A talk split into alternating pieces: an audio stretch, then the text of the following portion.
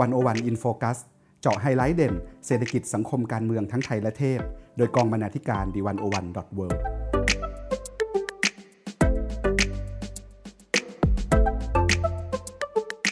สวัสดีค่ะคุณผู้ฟัง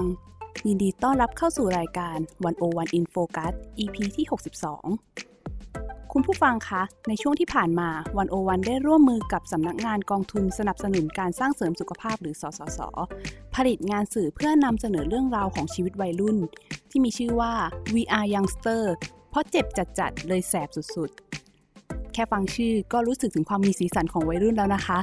แต่ว่าในชุดสื่อความรู้เนี่ยจะมีที่มาที่ไปหรือว่าจะมีผลงานอะไรบ้างนั้น วันนี้ดิฉัน ภาวันธนาเลิศสมบูรณ์และคุณสุภาวันคงสุวรรณจะมาเล่าให้คุณผู้ฟังได้รับฟังกันค่ะ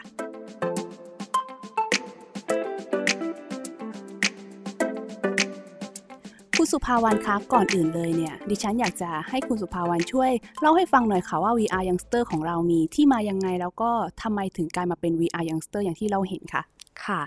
Spotlight VR Youngster เพราะเจ็บจัดเลยแสบสุดๆเนี่ยนะคะ ก็เป็นฟังจากชื่อเนี่ยมันก็ถูกคิดขึ้นมาจากความเป็นวัยรุ่น เรามีแนวคิดว่าสมัยนี้คำว่าเด็กสมัยนี้ วัยรุ่นสมัยนี้เนี่ยถูก ใช้พูดถึงเยอะมาก ในแง่ที่ว่า เอไม่เข้าใจเลยว่าวัยรุ่นยุคนี้เขาเป็นยังไงกัน คนรุ่นใหม่เป็นยังไงอะไรเงี้ยค่ะ เราก็สปอตไลท์ชิ้นนี้เราตั้งใจจะพาไปทำความเข้าใจวัยรุ่นในหลาย ๆ มิติ ทั้งปรากฏการณ์ที่วัยรุ่นออกมาเรียกร้องเรื่องต่าง ๆ ในสังคม หรือว่า การที่เขาส่งเสียงเรื่องในโรงเรียน เช่น เรื่องอำนาจนิยม เรื่องกฎระเบียบ มันเกิดขึ้นมาจากอะไร แล้วเขาต้องเผชิญอะไรกันอยู่บ้าง นอกจากนี้นะคะ ก็ยังมีเรื่องสิ่งแวดล้อมต่างๆ ที่เป็นสิ่งที่สำคัญสำหรับวัยรุ่น อย่างเช่น เรื่องสุขภาพจิต เรื่องการกลั่นแกล้งในโรงเรียนนะคะหรือกระทั่งการมองไปให้ไกลว่าเราจะ เข้าใจและเราจะช่วยวัยรุ่นในยุคนี้ พัฒนาศักยภาพอย่างไร เพื่อให้เติบโตไปเป็นวัยรุ่นที่มีศักยภาพสมบูรณ์ แล้วก็แข็งแรงทั้งกายใจค่ะ ค่ะ ทีนี้เราก็ มีผลงานหลากหลายชิ้นเลยทีเดียวในสปอตไลท์ชุด VR Youngster ดังกล่าวค่ะ ซึ่งผลงานชิ้นแรกก็อาจจะเป็นเรื่องของอำนาจนิยมในโรงเรียน ซึ่งคุณสุภาวรรณจะมาเล่าให้เราฟังค่ะว่า จากการที่เขาได้ไปสัมภาษณ์พูดคุยกับเด็กๆ มาแล้วเนี่ย เขาพบเจออะไรในโรงเรียนบ้างค่ะ ผลงาน ที่พูดเรื่องอำนาจนิยมในโรงเรียนนะคะ คือผลงานที่ชื่อว่า โรงเรียนของเราหน้าอยู่ ความเจ็บปวดของวัยขาสั้นคอสองยุคโบขาว เขียนโดยคุณรัชยาตันจพัฒกุลค่ะ เรื่องนี้เนี่ยเป็นสกู๊ปที่ไปพูดคุยกับทั้งนักเรียนและคุณครูนะคะ ถึงความเจ็บปวดที่อยู่ภายในรั้วโรงเรียน ทั้งสิ่งที่เกิดขึ้นระหว่างนักเรียนกับครู หรือนักเรียนกับนักเรียนเอง สิ่งสำคัญที่บทความนี้สะท้อนนะคะ จากมุมของนักเรียนเนี่ยทั้งสองคน ก็คือว่าในโรงเรียนเนี่ยมีทั้งกฎระเบียบที่เด็กๆ วัยรุ่นอาจจะไม่เข้าใจว่าทำไมถึงต้องปฏิบัติแบบนั้น ไม่เคยได้รับคำอธิบาย หรือการที่บางคน ทำแบบนึงได้ อีกคนทำไม่ได้ หรือการที่ทำในสิ่งเดียวกันเนี่ยค่ะ แต่ว่าครูทำได้เด็กทำไม่ได้ เขาก็ตั้งคำถามว่า เอ๊ะทำไมมันถึงเป็นแบบนั้น หรือเรื่องที่มันมีผลกับเนื้อตัวร่างกายของเขานะคะ มันก็เป็นเรื่องสำคัญมาก การที่เด็กต้องโดนลงโทษ อย่างรุนแรงเพียงเพราะว่าไม่สามารถไปตัดผมให้ทันหรือว่าทรงผมไม่ถูกระเบียบเนี่ย มันก็เป็นเรื่องที่ทำให้เขาเหมือนตั้งคำถามมากขึ้นบางบางครั้งกระบวนการลงโทษมันก็มีทั้งสร้างความอับอาย แล้วมันก็เกี่ยวข้องกับสิทธิบนร่างกายของเขาด้วยนะคะ อีกประเด็นสำคัญที่บทความนี้สะท้อนก็คือว่าบางครั้งเนี่ยโรงเรียนที่เราว่ากันว่าเป็นบ้านหลังที่สองเนี่ยกลับ ไม่ได้เป็นพื้นที่ปลอดภัยให้นักเรียนขนาดนั้น เพราะว่าด้วยระยะห่างแห่งวัย แล้วก็ด้วยบทบาทของครู ซึ่งมักจะรู้สึกว่ามีอำนาจมากกว่านักเรียนมี ต้องดูแลต้องอะไรอย่างเงี้ยค่ะ บางครั้งมันทำให้คุณครูเนี่ยก็เลยไม่ไม่ได้รับฟังเด็กอย่างที่ควร หรือว่ามีความคาดหวังว่าเขาต้องทำถูกระเบียบอย่างนู่นอย่างนี้บางครั้งเด็กก็รู้สึกว่าตัวตนที่เด็กเป็นเนี่ยก็ไม่ได้สามารถส่งไปถึงครูได้ ก็กลายเป็นว่า โรงเรียนเนี่ยไม่ใช่ที่ปลอดภัยสำหรับนักเรียนนะคะบทความนี้ก็ได้ไปคุยกับ ครูมาด้วยนะคะ เป็นคุณครูชื่อดังเลยที่ออกมาพูดแล้วก็ออกมายืนข้างนักเรียน ถ้าเราติดตามที่ทวิตเตอร์ก็คือ ครูทิว ธนวันสวนปานนะคะ ครูทิวเนี่ยก็พูดอย่างหนึ่งได้น่าสนใจมากนะคะว่า ใครว่าเรื่องทรงผมหรือกฎระเบียบไม่เกี่ยวกับการเรียนของนักเรียน ผมว่ามันมีผล แม้ว่าไม่ใช่ปัจจัยโดยตรง แต่ว่ามนุษย์เราจะทำอะไรดี ได้ดีต้องมีความมั่นใจและรู้สึกว่าโรงเรียนคือพื้นที่ปลอดภัย เด็กถึงจะกล้าคิดกล้าทำกล้าลองผิดถูกนะคะ ก็เป็นการสะท้อนเรื่องกฎระเบียบและสิ่งที่เด็กต้องเจอเนี่ย มันมีผลกับวิธีคิดกับตัวตนของเขาจริง ๆ แล้วครูทิวก็ยังได้พูดไว้ด้วยนะคะ ว่าการศึกษาเนี่ยจริง ๆ แล้วมีอยู่ 2 วัตถุประสงค์เท่านั้น อย่างแรกคือ ทำให้คนเชื่องอยู่ภายใต้การกำกับอะเป็นวัตถุประสงค์ที่ถ้าเราดูสังคมวันนี้เราอาจจะสะท้อนเห็นแบบนั้นเลยนะคะ แต่ว่าอย่างที่สองเนี่ยการศึกษาเนี่ยสามารถปลดปล่อยผู้เรียนได้ด้วย ตอนนี้ครูทิวก็คิดว่าถึงเวลาแล้วที่สังคมและโรงเรียน และครูเนี่ยต้องตั้งคำถามว่าเรามีโรงเรียนไว้ทำไม แล้วก็มองเห็นความจริงแล้วก็เปลี่ยนแปลงให้มันเป็นอย่างที่ควรจะเป็นค่ะ ค่ะก็เราก็จะเห็นได้ว่าจากที่ได้ฟังคุณสุภาวันเล่ามาเนี่ยชีวิตของวัยรุ่นเนี่ยมันก็จะมีทั้งชีวิตของการเป็นแบบในโรงเรียนเรื่องเพื่อนเรื่องครูผสมรวมกันอยู่ แต่นอกจากชีวิตในโรงเรียนแล้วเนี่ยไม่ทราบว่าจะยังมีชีวิตมุมอื่น ๆ ที่คุณสุภาวันอยากจะเล่าให้ฟังอีกไหมคะผลงานอีกชิ้นนะคะ ที่พูดเรื่องความเจ็บปวดของวัยรุ่นเนี่ยคือวัยรุ่นเจ็บแล้วจำสำรวจบาดแผลทางใจในระหว่างทางเติบโต เขียนโดยดิฉันเองค่ะและคุณ การทีราภูริวิกรนะคะแล้วก็คุณสาธิตาเจษดาพัทรกุลด้วยค่ะ งานชิ้นนี้นะคะก็ไปคุยกับวัยรุ่นทั้งหมด 3 คน ถึงเรื่องที่เป็นความเจ็บปวดของเขาที่อยู่นอกเหนือไปจากรั้วโรงเรียน แล้วก็ไปคุยกับนักจิตวิทยาด้วยนะคะว่า จริง ๆ แล้ววัยรุ่นเนี่ยเขาคิดอะไรเขาโฟกัสเรื่องอะไรบ้างที่มันเกี่ยวข้องกับอารมณ์ ผลงานชิ้นนี้ก็ สองในสามของวัยรุ่นที่เราไปคุยเนี่ย ก็พูดถึงประเด็นเรื่องการกลั่นแกล้ง หรือบูลลี่ในโรงเรียนนะคะ ซึ่งถ้าได้ลองไปอ่านเนี่ยจะพบว่าโอ้บางทีมันเริ่มจากเรื่องอะไรก็ไม่รู้หรือเรื่องเล็กๆนะคะ แล้วมันพัฒนาไปไกลมาก แล้วก็หนึ่งประเด็นยอดฮิตที่คนจะโดนบูลลี่ก็คือเรื่องรูปลักษณ์ภายนอกหรือว่าเรื่องทางกายภาพที่เห็นอะไรเงี้ยค่ะอ้วนไหมสวยหรือว่าตามตามที่บทความนี้เล่านะคะ ก็คือคนที่ ป่วย แล้วก็มีปัญหาสุขภาพ ซึ่งมันมีผลต่อการได้ยินอะไรอย่างเงี้ยค่ะ คือเป็นสิ่งเป็นสิ่งที่เขาเผชิญเกี่ยวกับสุขภาพของเขามานานแล้วกลายเป็นว่าก็โดนเพื่อนๆเนี่ย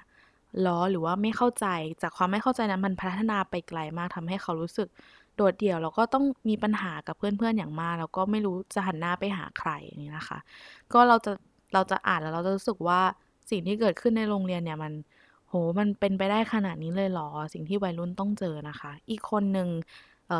ในแหล่งข่าวของบทความนี้นะคะ ก็มีปัญหากับที่บ้านคุณพ่อคุณแม่ก็คือว่าเจอเหตุการณ์ความรุนแรง คือคุณพ่อคุณแม่เนี่ยอาจจะอารมณ์เวลาโกรธแล้วก็โกรธแรงมากแล้วก็มีการลงไม้ลงมือทำร้ายร่างกายกันในครอบครัวนะคะ แล้วก็เขาก็รู้สึกห่างออกมาจากคุณพ่อคุณแม่ทุกทีทุกทีแต่มันก็มีความเจ็บปวด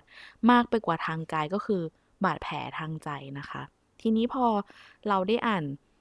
ความเจ็บปวดของวัยรุ่นเนี่ยหลาย ๆ ประเภทแล้วเนี่ยเราก็เจอไปคุยกับคุณนรพันธ์ทองเชื่อมนะคะ เป็นนักจิตวิทยา เด็กและวัยรุ่นจากมีรักคลินิกเนี่ย คุณนรพันธ์ทองเชื่อมก็บอกเลยว่าวัยรุ่นเนี่ยจริง ๆ แล้วเป็นวัยที่มีความเข้มข้นทางอารมณ์สูง แต่ว่าความเขาเรียกว่าความหยับยั้งชั่งใจหรือว่าความที่จะทำให้อารมณ์เหล่านั้นมันคงที่เนี่ยมันอาจจะมีต่ำคือยังไม่มีความสามารถในการควบคุมอารมณ์มากนัก เพราะฉะนั้นแล้วถ้าเขา เครียดก็จะเครียดมาก เจ็บก็จะเจ็บมาก รู้สึกอะไรก็จะรู้สึกมากโกรธ ก็โกรธมากอะไรเงี้ยค่ะ ทั้งยังมีปัจจัยอื่นๆ คือสภาพแวดล้อมที่เปลี่ยนไปเนี่ยทำให้ปัญหาของวัยรุ่น ซึ่งหลักๆ ก็คือเรื่องเพื่อนเรื่องอนาคตเรื่องครอบครัว เรื่องโรงเรียนเนี่ยปัญหาเหล่านี้มันซับซ้อนขึ้นในยุคนี้ด้วยด้วยสังคมด้วยสภาพสังคมด้วยโซเชียลมีเดียและอะไรหลาย ๆ อย่างนะคะ สิ่งที่คุณนรพันธ์ ให้เราโฟกัสเนี่ยก็คือการรับฟังอย่างตั้งใจ ก็คือสมมติว่าวัยรุ่นเขามาพูดอะไรเนี่ยเขาก็แนะนำว่าให้ฟังก่อนไม่ว่าให้ความรู้สึกของวัยรุ่นให้อารมณ์ที่เข้มข้นเหล่านั้นเนี่ยได้ถูกระบายออกมาก่อนนะคะ ประมาณนี้ค่ะ ค่ะ ก็มีทั้งหลายเรื่องราวที่เกี่ยวกับวัยรุ่นเลยนะคะ คุณสุภาวรรณแล้วก็ จริง ๆ มีอีกเรื่องหนึ่งที่ดิฉันอยากจะหยิบยกมาเล่าให้ฟังเหมือนกัน ซึ่งก็เป็นแง่มุมที่เกี่ยวกับวัยรุ่นเหมือนกัน แต่เป็นเรื่องของความฝันของพวกเขาค่ะ ซึ่งดิฉันได้หยิบยกบทความของคุณปานิชโพสีวังชัยที่ชื่อว่ากวดวิชากวดขัน กอดความฝันแล้วก็เกลียดความจริงทำความรู้จักความเจ็บปวดของวัยรุ่นที่หลากหลาย มาเล่าให้คุณผู้ฟังฟังนะคะ คือพอพูดถึงชีวิตวัยรุ่นแล้วเนี่ย เราก็อาจจะนึกถึงไม่อยู่ไม่กี่อย่างอย่างเช่น เขาอาจจะโตไปเป็นอะไร หรือว่าเขาอยากจะเรียนต่อในระดับไหน ซึ่ง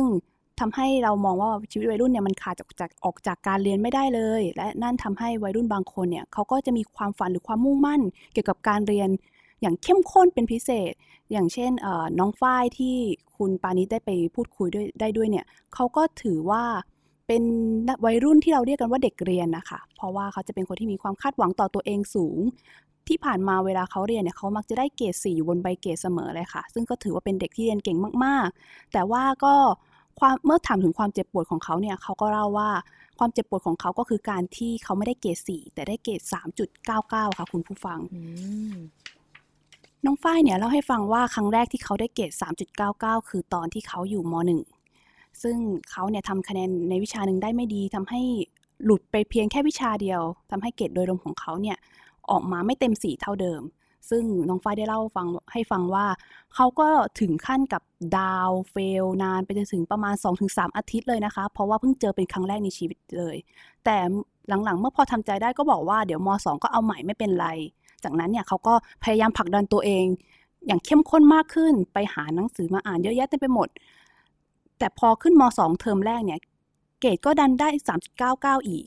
เพราะว่าไปตกวิชาใหม่ ส่วนวิชาเดิมที่เคยตกก็ได้ที่ 2 ของสายชั้น ซึ่งก็ทำให้น้องฝ้ายเนี่ยก็เริ่มกลับมาเครียด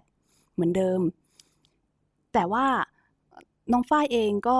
รู้สึกเหมือนกันว่าค่ะว่าทำไมถึงต้องได้เกรด4.00 ไปด้วย 3.99 กับ 4.00 นั้นมันต่างกันมากเลยหรือเปล่า พอขึ้นชั้นม .3 เขาก็เลยพยายามปรับเปลี่ยนตัวเองและเรียนรู้ว่าจากความเครียดเหล่านั้นเนี่ยมันไม่จำเป็นต้องเครียดเลยก็ได้ ก็หันมาเป็นคนที่มองโลกอย่างสบายๆมากขึ้น แล้วก็ความผิดหวังกับเกรดครั้งแรกนั้นทำให้เขาได้เติบโตขึ้นมากค่ะ เพียงแต่ว่าเนี่ยน้องฝ้าเองก็เมื่อขึ้นถึงชั้นมปลายเนี่ยเขาก็ได้เจอกับความท้าทายใหม่ ๆก็เรียกได้ว่าที่ผ่านมาเนี่ยน้องฝ้ายเป็นเด็กที่เรียนเก่งมาโดยตลอด ทุกคนจะคาดหวังให้น้องฝ้ายเรียนต่อสายวิทย์กับคณิต เพราะว่าเชื่อว่าเป็นสายของเด็กที่เรียนเก่ง พียงแต่ว่าน้องฝ้ายเพิ่งจะมาค้นพบตัวเองว่าน้องฝ้ายเนี่ยชอบเรียนศิลปภาษามากกว่า น้องฝ้ายมีความใฝ่ฝันอยากจะเรียนภาษาจีน แล้วก็ได้เดินทางไปเที่ยวต่างประเทศ อะไรอย่างนี้เป็นต้นทำให้เมื่อต้องเจอความกดดันความคาดหวังจากสังคมกับความต้องการภายในใจตัวเอง น้องฝ้ายก็เลยต้องถึงขั้นกับเครียดอีกครั้งว่า จะเรียนสายวิทย์คณิต ดีเพื่อตอบรับความคาดหวังของสังคม หรือว่าจะทำตามเสียงเรียกร้องของหัวใจเรียนเรียนสายศิลป์ที่เขาอาจจะมองว่าเป็นเด็กที่อาจจะไม่ได้เรียนเก่งมาก หรือว่าอาจจะได้รับความสำคัญน้อยกว่าสายวิทย์คณิตค่ะซึ่งน้องฟ้าเองก็เล่าว่าทำใจนานมากเลยทีเดียว แต่ว่าในที่สุดก็ตัดสินใจทำตามความชอบของตัวเองโรงเรียนไปอย่างเด็ดเดี่ยวกล้าหาญแล้วก็หลังจากวันนั้นเองน้องฝ้ายเองก็ได้พิสูจน์ให้ทุกคนเห็นว่าก็ทำได้ดีเช่นกันในสายศิลป์ของภาษาและ สุดท้ายแล้วเนี่ยน้องฝ้ายก็เลยอยากจะตั้งคำถาม ทิ้งไว้ให้เด็กเรียนหลาย ๆ คนที่อาจจะยังเคยเครียดกับเกรด4หรือ 3.99 อย่างน้องฝ้ายมาก่อนว่าจริง ๆ แล้วเราเรียนไปเพื่อทำไม เราเรียนไปเพื่อสอบหรือเรียนไปเพื่อเรียนรู้ ซึ่งระบบการศึกษาตอนนี้อาจจะทำให้ทุกคนรู้สึกกันว่า เราเรียนไปเพื่อสอบเท่านั้น แต่จริง ๆ การสอบแล้วก็คะแนนเกรดไม่ใช่ทั้งหมดของชีวิตค่ะ ในฝ้าของน้องฝ้ายเองเนี่ย เราก็จะได้เห็นว่าความการต่อสู้ดิ้นรนเกี่ยวกับความความฝันของตัวเอง แล้วก็ความคาดหวังของสังคม เพียงแต่ว่านอกจากเด็กที่มีความฝันแล้ว อาจจะมีเด็กที่เจ็บปวด เพราะว่าไม่รู้ว่าตัวเองต้องการอะไรก็ได้ ซึ่งคุณปานิตเองก็ได้ไปเจอกับน้องอีกคนนึงที่ชื่อว่าน้องแอน ซึ่งเขาเป็นวัยรุ่นอยู่ที่ต่างจังหวัดค่ะ ในตอนนี้เนี่ยเขามีอายุถึง 19 ปีแล้ว แต่ว่าหลังจากที่เรียนจบมัธยมต้น แล้วก็เลิกเรียนกศนจนจบ ตอนเนี้ยก็ยังอยู่ที่บ้านแล้วก็ไม่ได้ทำอาชีพอะไรจริงจัง วันหนึ่งเขาก็จะทำหน้าที่ดูแล งานที่บ้านดูแลแม่ที่ป่วย แล้วก็อาจจะมีช่วยงานคุณพ่อทำอาชีพที่เป็นจับปลาทำนาบ้างอะไรบ้าง แต่ทุกครั้งที่มีคนถามว่าน้องแอนเนี่ยต้องการอะไร หรือว่าน้องแอนเนี่ยอยากจะโตไปเป็นอะไรจะต้องการทำอะไรต่อ เขาก็จะตอบว่าตอบไม่ได้ ตอนนี้เนี่ยความกังวลของแอนอย่างเดียวก็คือกลัวแม่ป่วย เพราะว่าเคยเฝ้าแม่ที่นอนโรงพยาบาลกว่าหนึ่งเดือน แล้วก็รู้สึกเป็นกังวลมากๆ ซึ่งก็จะเห็นได้ว่าน้องแอนเนี่ยมีชีวิตอยู่แค่วันต่อวันหรืออะไรอย่างนี้เท่านั้นไม่ได้มองไปในวางแผนในอนาคตในระยะยาว อย่างที่เราคาดหวังให้วัยรุ่นต้องทำสักเท่าไหร่ ดังนั้นเนี่ยมันก็ย้อนกลับมาให้เราตั้งคำถามอีกว่าจริง ๆ แล้วการที่น้องแอนเนี่ยไม่เห็นความฝันของตัวเองมันเป็นเพราะว่า น้องแอนเขาไม่มีความฝันจริง ๆ เขาไม่รู้จักตัวเองจริง ๆ หรือว่าจริง ๆ แล้วน้องแอนไม่ได้มีโอกาสในการทำความรู้จักทางเลือกใหม่ ๆ หรือว่าได้ออกมีโอกาสออกไปค้นหาตัวตน ค้นพบความฝันของตัวเองในโลกกว้างใบนี้กันแน่ค่ะน่าสนใจมากเลยนะคะ ที่เราคุยกันมาก็เป็นมุมที่เจ็บปวดของวัยรุ่นในชีวิตของเขาเนาะเรื่องการเรียนเรื่องความฝันเรื่องครอบครัว ทีนี้ในโปรเจกต์นี้ในสปอตไลท์นี้นะคะ เราก็มีการพูดถึงเรื่องมุมมองที่ใหญ่กว่านั้นด้วยคือ มุมมองที่สังคมหรือรัฐมองต่อเด็ก คุณภาวันมีอะไรจะแชร์ให้เราฟังบ้างคะค่ะ คือจริง ๆ แล้วเนี่ยพอเราขยับขยายมาถึงภาพกว้างใหญ่ ๆ เนี่ย นอกจากที่มีเรื่องตั้งแต่ภายในโรงเรียนภายในความฝันภายในตัววัยรุ่นแล้วเนี่ย การที่เราย้อนกลับมามองรัฐ ว่ารัฐกำลังมองวัยรุ่นแบบไหนและให้นโยบายอะไรให้สิทธิ แก่ วัยรุ่นอย่างที่เหมาะที่ควรแล้วหรือยังเนี่ย มันก็เป็นเรื่องที่สำคัญไม่แพ้กันเลย ซึ่งจากที่ดิฉันได้ไปรวบรวมข้อมูลแล้วก็ได้คุยกับรองศาสตราจารย์ ชานนโกมลมาเนี่ย ก็พบว่าจริง ๆ แล้วรัฐไทยของเราเนี่ยอาจจะยังหลงลืมวัยรุ่นไปด้วยนะคะ ซึ่งดิฉันได้เขียนไว้ในบทความที่มีชื่อว่ารัฐหรือเปล่า รัฐลืมวัยรุ่นหรือเปล่าเหตุใดสิทธิ และนโยบายของเยาวชนของรัฐไทยจึงเลือนลางค่ะ ซึ่งดิฉันก็ขออนุญาตจะหยิบยกบางส่วนบางแง่มุมมาเล่าให้กับคุณผู้ฟังฟังในที่นี้ด้วยนะคะว่าทำไมดิฉันถึงพูดว่ารัฐลืมวัยรุ่นอยู่ เพราะว่าจริง ๆ แล้วเนี่ยถ้าพูดถึงสิทธิของเด็กและเยาวชนในปัจจุบันเนี่ยมันจะแบ่งออกเป็น3มิติในอนุสัญญาว่าด้วยสิทธิเด็กของสหประชาชาติ เรียกว่าเป็นแนวคิด 3P ค่ะ ประกอบไปด้วย protection หรือการปกป้องดูแล provision การมอบสวัสดิการหรือทรัพยากรที่จำเป็นและ participation คือการมีส่วนร่วมทางสังคมในสิ่งที่เด็กหรือวัยรุ่นสนใจ และเขาได้รับผลกระทบ ซึ่งพอรัฐเนี่ยมองวัยรุ่นในกรอบที่เรียกว่าเป็นเด็ก เพราะว่าเรามีเส้นแบ่งบรรลุนิติภาวะ คุณผู้ฟังพอจะคิดภาพออกไหมคะว่า พอเรามีคำว่าการบรรลุนิติภาวะมากำกับเนี่ยคนที่บรรลุนิติภาวะแล้วเราจะถือว่าเป็นผู้ใหญ่ แต่คนที่ยังไม่บรรลุก็เท่ากับว่าเป็นเด็ก ทำให้รัฐเนี่ยมองมุมกลุ่มของวัยรุ่นและกลุ่มของเด็กเนี่ยรวมไปเป็นกลุ่มเด็กทั้งหมด และก็เลยทีตวัยรุ่นให้เหมือนกับเด็ก ให้เขาเป็นเพียงแพสซีฟต้องรับนโยบายต้องรับอะไรต่างๆ ไม่ได้มองเขาว่าเขามีศักยภาพในการทำอะไรต่างๆ เท่าที่ควร ซึ่งของรัฐไทยเองเนี่ยเขาก็เรียกได้ว่า ให้การปกป้องดูแลเด็กอย่างเข้มแข็งมากสำหรับกลุ่มเด็กเล็ก เพียงแต่ว่าเด็กที่โตอย่างวัยรุ่นขึ้นมาหน่อยเนี่ยเรากลับมองข้าม เพราะว่าเราคิดว่าเราควรจะปกป้องวัยรุ่น ให้มีความเลี้ยงได้เลี้ยงสาเหมือนเด็กไปตลอดการทำให้การมอบอำนาจตัดสินใจต่างๆ หรือว่าสิทธิอย่างเช่น การปล่อยให้เข้าพบจิตแพทย์เนี่ยด้วยตัวเองโดยไม่ต้องมีผู้ปกครองเนี่ยเราก็ยังไม่ได้สิทธินั้น แล้วเราก็มองว่าช่วงวัยรุ่นเนี่ยเป็นเพียงช่วงรอยต่อสั้นๆ เพียงไม่กี่ปีเองที่พัฒนาจากเด็กที่ดูเป็นวัยเปราะบางมากที่สุดไปถึงวัยผู้ใหญ่ที่เป็นวัยที่ไม่ต้องดูแลอะไรมากแล้ว แต่ว่าวัยจริง ๆ วัยรุ่นเนี่ยค่ะเป็นวัยที่ซับซ้อนมาก เพราะเป็นทั้งวัยที่ต้องเข้าศึกษาในระดับชั้นมหาวิทยาลัย ต้องต่อเรียนไปชั้นสูงๆต้องเข้าสู่โลกของการทำงาน หรือบางคนก็อาจจะแต่งงานมีลูกแล้วในช่วงนี้ซะด้วยซ้ำเพียงแต่ว่าพอเราต้องการปกป้องวัยรุ่นเหมือนเด็กมากเกินไปทำให้เรามองข้ามธรรมชาติของวัยรุ่น ซึ่งรองศาสตราจารย์ชานนเนี่ยเขาก็เล่าว่า ตัวอย่างที่เห็นได้ชัดเลยคือเรื่องเพศค่ะคุณผู้ฟัง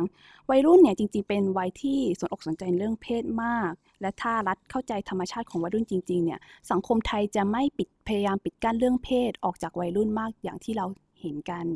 และปัญหาการตั้งตั้งครรภ์ก่อนวัยอันควร หรือปัญหาแม่แม่วัยใสอาจจะไม่เยอะอย่างที่เป็นอยู่ก็ได้ และอีกอย่างหนึ่งก็คือสิทธิด้านการมีส่วนร่วมในประเทศไทยของเราเนี่ยเราก็ยังอ่อนอยู่ แม้ว่าเราจะมีสภาเด็กและเยาวชนที่จัดตั้งตามพระราชบัญญัติส่งเสริมการพัฒนาเด็กและเยาวชนแห่งชาติ พศ 2550 แล้วก็ตาม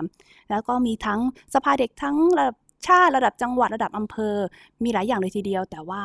อาจารย์ชานนท์เนี่ยก็พูดว่าเราประสบความสำเร็จเพียงแค่ในแง่ของภาพลักษณ์เท่านั้น ในแง่ของการมีส่วนร่วมทางนโยบายจริง ๆ เนี่ย มันยังไม่ได้มีผลเท่าที่ควร ซึ่งสาเหตุใหญ่ ๆ เนี่ย มันมาจากสองสามข้อค่ะคุณผู้ฟัง อย่างแรกก็คือ เรายังมีอคติเรื่องศักยภาพของวัยรุ่นอยู่ เรายังเชื่อคนสังคมในสังคมส่วนหนึ่งยังเชื่อว่า เด็กวัยรุ่นยังไม่มีศักยภาพเพียงพอ ยังต้องได้รับการปกป้องคุ้มครองยังเป็นเด็กอยู่นั่นเองค่ะ แล้วต่อมาก็คือสภาเด็กเนี่ยมันผูกติดอยู่กับรัฐ อย่างเช่น ไปผูกติดอยู่กับกระทรวง หรือเทศบาลส่วนท้องถิ่นทำให้ต้องทำงานในระบบกลไกราชการ ซึ่ง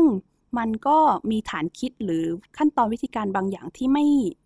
สามารถเปิดกว้างให้เด็กเข้าไปมีส่วนร่วมได้อย่างเท่าที่ควร และสุดท้ายก็คือเรื่องที่นั่งในระดับชาติเนี่ยแหละค่ะเรา แม้เราว่าเราจะมีตัวแทนที่เป็นฝั่งเยาวชนเข้าไปมีส่วนร่วมในนโยบายบ้าง แต่ว่าที่นั่งของเยาวชนเนี่ยมีน้อยมากทำให้ มันกลายเป็นแค่ว่าเยาวชนเนี่ยกลายไปเป็นไม้ประดับหรือไปเป็นโทเค็นในการประชุมของผู้ใหญ่เท่านั้นเองสำหรับทางแก้ปัญหาอาจารย์ชานนท์ก็เสนอเองแหละค่ะว่า วัยรุ่นควรจะมีส่วนร่วมในทางนโยบายมากกว่านี้ เราควรจะ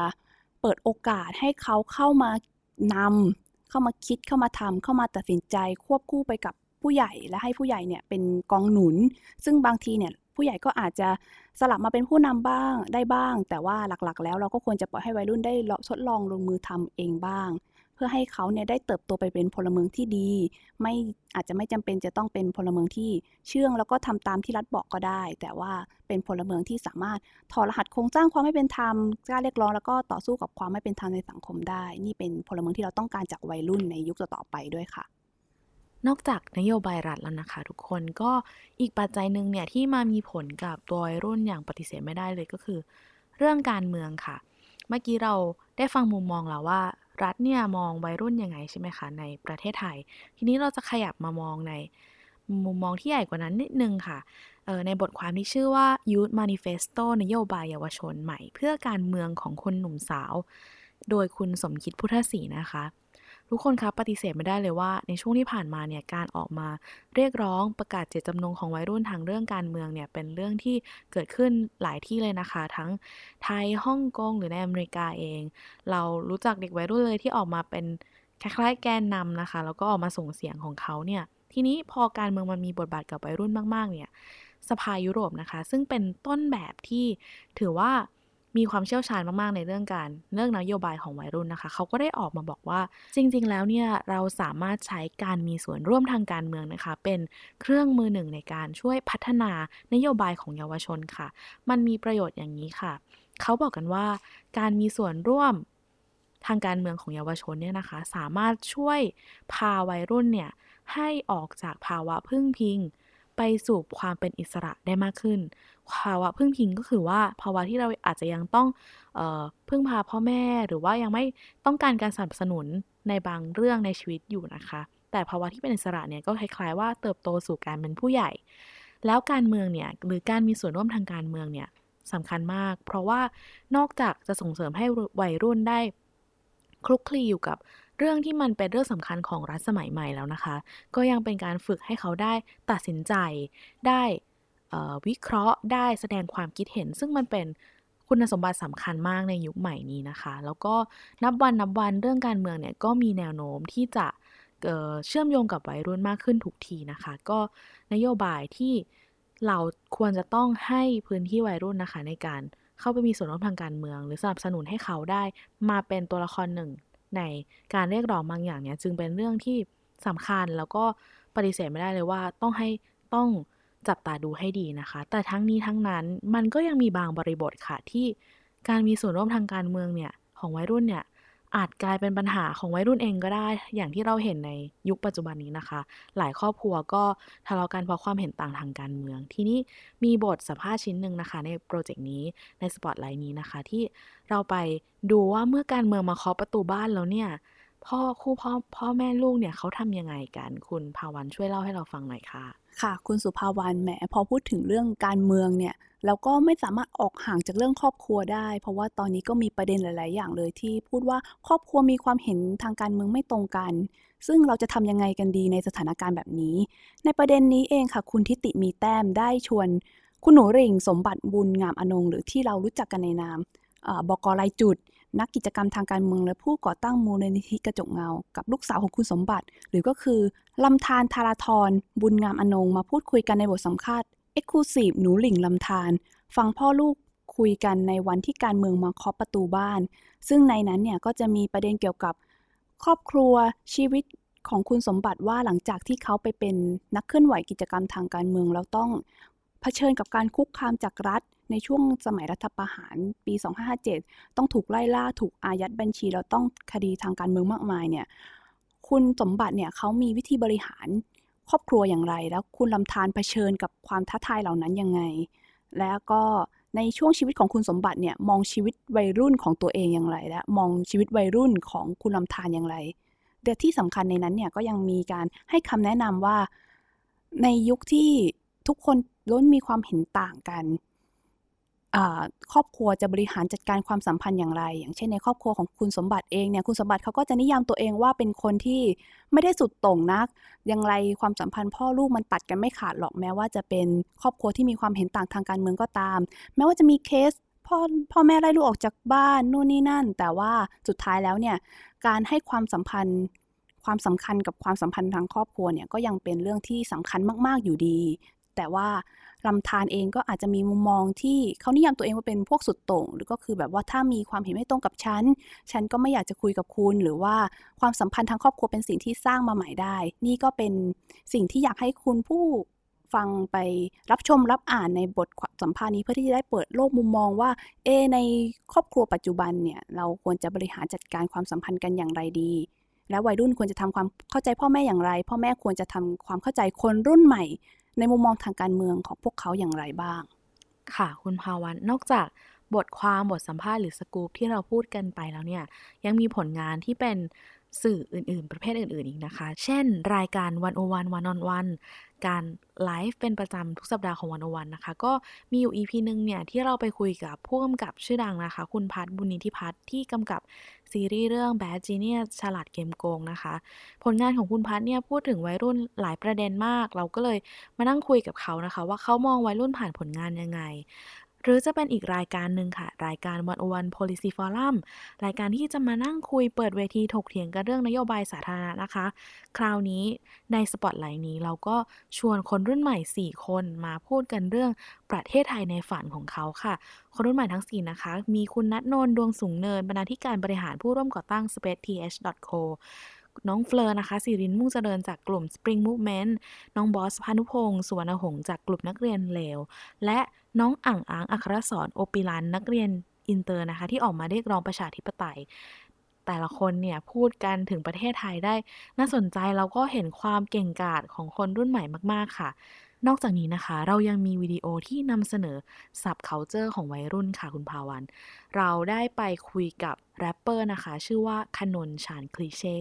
เป็นคนที่หยิบปัญหาของวัยรุ่น เรื่องที่วัยรุ่นต้องเจอทั้งในโรงเรียนหรือรั้วมหาลัยเนี่ยนะคะ มาแรปยกตัวอย่างเพลงของเขาค่ะ เพลงเกี่ยวกับงานกลุ่ม